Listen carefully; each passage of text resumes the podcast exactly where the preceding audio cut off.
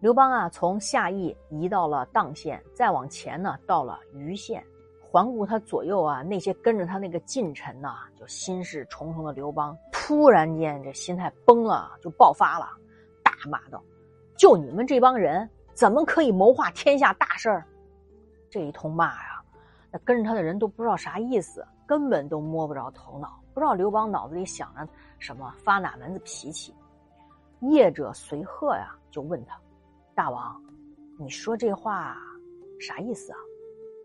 刘邦啊，就依然是沉思啊，就好像是那种啊、呃、自言自语啊，就说：“谁啊能为我出使九江，说服九江王出兵叛楚，拖住项羽几个月，我取天下就有百分之百的把握。”这随贺听完啊，就说：“臣下愿意前往。”刘邦是将信将疑啊，打量他半天啊。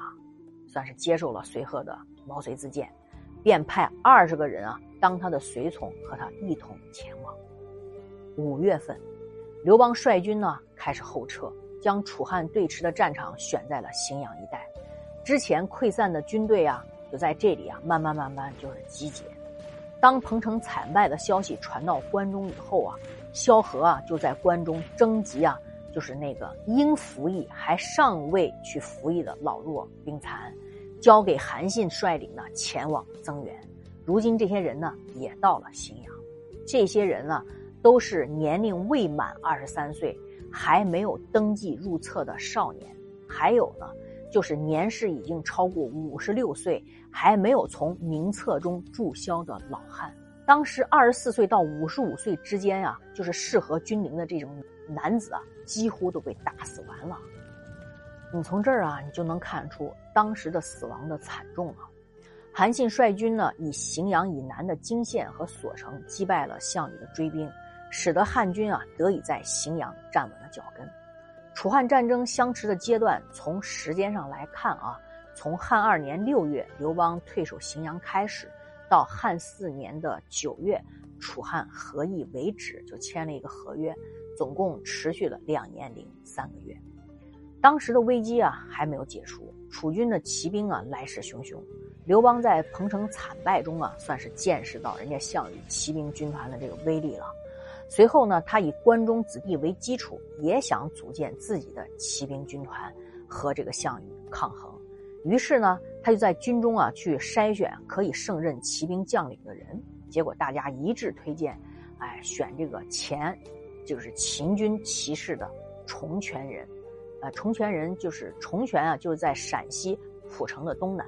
这两个人呢叫李泌和骆嘉，刘邦就打算呢拜两个人为骑将。这个李泌和骆嘉呀，就对他说：“大王啊，我们原来可都是秦人啊。”如果我们认了这个将军，在军中啊，肯定不会被人信服。大王啊，最好是让你左右亲信啊，就是精于骑术的这个将领来做统帅。我们二人呢，愿意呢给他做副手。刘邦善于审视用人啊，听了两人的话一说，觉得很有道理。于是呢，他就任命灌婴呢为这个将军，全权负责骑兵军团的组建和指挥。然后李泌和陆贾呢为左右校尉，作为副将呢来辅佐灌婴，所以啊就率骑兵以荥阳以东啊，还迎战了楚军的骑兵，结果大获全胜。从此呢，西楚项羽的军队攻势啊，就是受到了重创，也就不能再越过荥阳了。在战国七雄当中啊，只有长期与北方游牧民族打交道的，你像秦啊、赵啊、燕啊三国，才拥有自己的骑兵军团。刘邦啊，你起家的时候你也知道，在四荡薛集团，哎，他不在此列。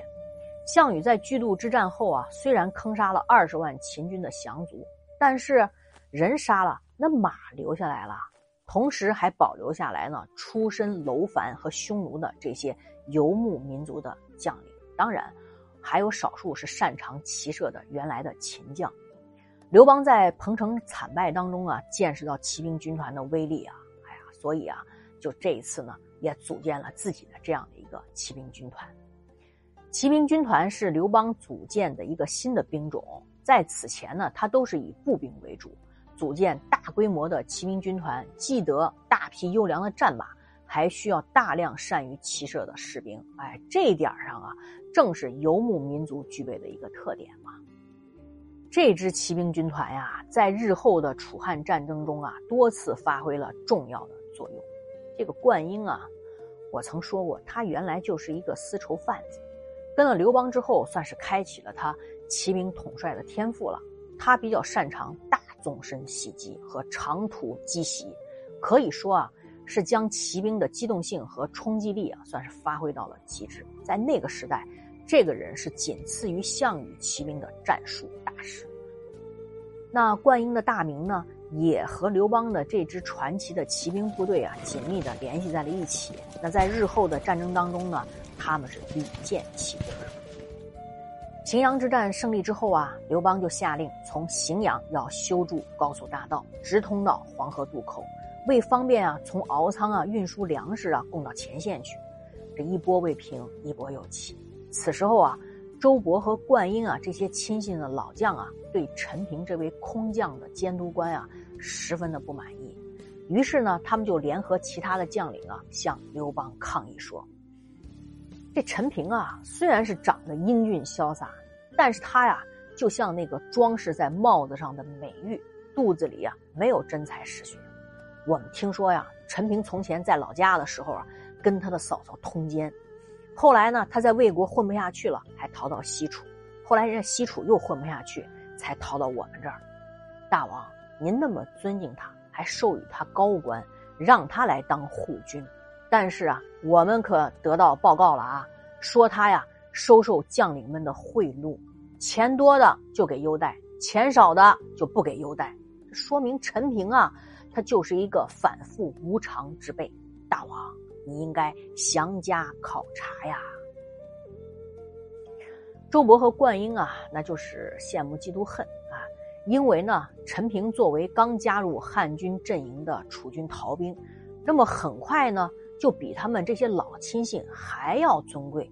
那他们此次在刘邦面前打这个小报告啊，内容也不可谓算是不刻薄，甚至你看还说人家陈平和人嫂子有一腿。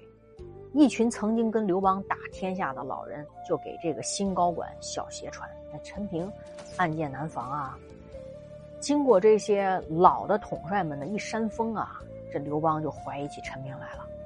那么陈平是真的跟自己的嫂子有一腿吗？面对周勃和灌婴等人来打的这个小报告，他会做出怎么样的应对来化解呢？那你看，这个是日常中很大的那些企业会遇到的这样的情况吧？他又会做出怎样的应对来化解呢？啊，像这一类的暗箭难防，我们看看陈平是怎么见招拆招。今天呢，就到这里吧，我们明天见。